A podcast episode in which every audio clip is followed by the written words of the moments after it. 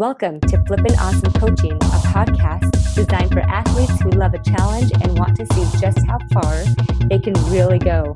I'm your host, Amy Twiggs, and the podcast starts now. Hey, athletes. Okay, listen up. We have spent a couple weeks talking about affirmations, right? How to get inspiration for them, how to write them. Today, let's focus on how to use them daily, or at least how I use them and how um, I've used them since I was 16 when I was an elite gymnast there are powerful little things, these affirmations. It's just a powerful tool. They work well if you believe what you're saying, but they do nothing for you if you have any underlying doubt. So, this is the reason why I now add so much more than just affirmations and visualization to the mental core workouts that I do for my weekly online group for my athletes. I add the step four of mind and heart. And I'm going to talk about that a little bit more here. And I have a process called the neutral thought method, which we're also going to talk about soon. Okay, so many things. So I like to call this the brain game because we are, there's so many different brain games, but this is one that we're essentially playing a game with the brain when we're not lying to the brain as we use affirmations. Instead, we work with the brain to create new paths to consider and eventually believe. Okay, we find missing pieces to a puzzle as we work on our beliefs about our new affirmations. So, the puzzle of how we can go from what we currently believe about a skill or a routine we are doing to what we want to believe or to the positive affirmation, that's what we do. An affirmation is written as if you are already a person doing the skill in the manner that you want to do it. So, after you've written a few affirmations, then I like to do a quick routine to practice the affirmations and reinforce them cognitively. And the brain game routine is this, okay? So, number one, you write one to three affirmations, only do a few so you can stay consistent and focused. Number two, post them on your mirror or someplace where you're gonna see them daily. So, you can write them on sticky notes in your school workbooks and your notebooks, wherever you want, okay, in your backpacks. Um, some people like to write it on the tape that they put on their foot. They'll write the, some of their affirmations or keywords, right? Then, number three, read and vocalize these affirmations at least 10 times daily. I like to say them out loud in the morning and at night as I'm falling asleep. Okay, as much as you can do it in front of a mirror, do that because it's so great to see your eyes. I really do believe that the eyes are the window to the soul. And if you believe what you're saying, you're not going to be afraid to stare at yourself in the mirror, at, look at your eyes, and like look through to your soul and tell yourself that you believe it. When you say the words, try to be looking at yourself in the mirror. That's the number four step. There's power in that eye contact.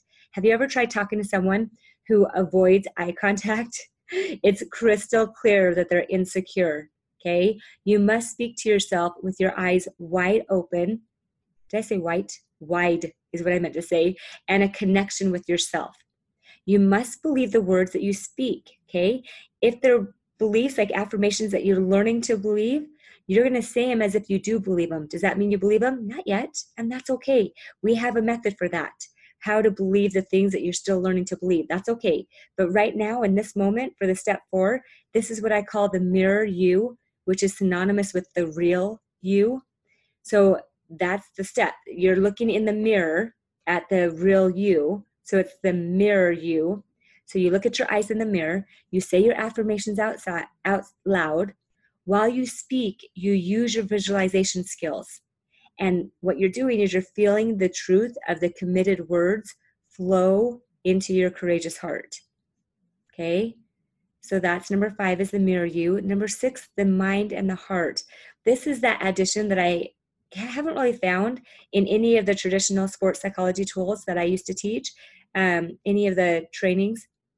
That the mind and the heart, there was the tools in making the affirmation, but the mind and heart is the only reason why it works. I talked about it last week as one of the four required steps to building an affirmation. You must include your mind and heart. Saying words has no impact without the emotion of belief and visual connection. Watch in your mind where you see yourself being and who you tell yourself you are. You're going to think and feel and act like the person who has already achieved the goal that you're seeking in the affirmation. That makes sense, right? We begin to create this self-fulfilling prophecy this is another psychological term that means we create our own results by our choices by our beliefs by the things we think and then we take the actions to continue to create those results that fall within the lines of the things that we want our results are proven by our thoughts and our thoughts direct our emotions and our desires and they drive all of our action if you don't know why you're not doing something it's because you're not generating the emotion you need to do it it all works together to create a, a performance or a score or an outcome or a win or a medal. I would often have a set um, a set mental routine made up of words before any competition. Most higher athletes have these verbal routines and they'll kind of vocalize them out loud and these phrases and they'll say them to, to themselves to keep the distractions out. So I teach my athletes that they need to choose what they will and won't allow to reside in their mind. Okay, does that make sense? Fear of the unknown likes to present itself all the time as valid thoughts, and they're not valid, but you sometimes, your lower brain doesn't know that. You decide to change. Whenever you decide to change, you got to realize that that requires energy, and your your lower brain, your survival brain, does not like to use energy. So, in doing that, your senses are heightened. You're finding yourself talking out loud at times that that you need to to convince your mind that you can make the uncomfortable sacrifices and feel the uncomfortable feelings required for the desired change. Does that all make sense? Okay, so I just want to make sure we're we're on the same page. Avoiding any change and staying in your comfort zone is the easiest form of living. This is exactly what our survival brain wants us to do. Be comfortable. Okay? But that's not satisfying to an athlete. We we do this this is how we do it. We fill our time with things that keep our mind distracted from what we really want. Avoiding at the gym may occur when you choose to stay on beam as long as possible because beam is fun and easy. Instead of rushing over to bars where you know you'll have to do strength and skills that are kind of hard and scary. Are they really hard and scary? No you just have thoughts that are hard and scary. So it feels hard and scary? So you don't want to take action right you can say you want to be an elite gymnast, but your actions are leading you far from that reality. Another example is choosing like to sit in your splits with the weights on your arms instead of allowing like the weight of your body on your arms instead of allowing uh, the gravitational pull to release the muscles into a lower split or like collapsing after the assignment of doing 20 push-ups at the end of workout instead of seeing what you're really capable of and performing an extra five push-up push-ups without anyone even knowing so use the tool of affirmations to help you create a mental picture of what you are working for. The affirmations will help you stay committed to your goals. And if you if you don't believe the affirmations, then we got to work on the thoughts in between what you think now and then the affirmation that you've created until you get there. This is what I call the neutral thought method, and that's going to be our topic for next week. So don't forget to create a daily routine of writing, posting, reading out loud, look in a mirror, Include your mind and heart when you create your routine for the affirmation that you've written. Don't forget those pieces. All right. Have an amazing week. We'll talk about neutral thought method next week. Be flipping awesome. Bye, guys. Hey, thanks for joining me today. If you enjoyed listening or have questions about something you heard on this podcast, go to Flippin' Awesome Coaching to get your questions answered.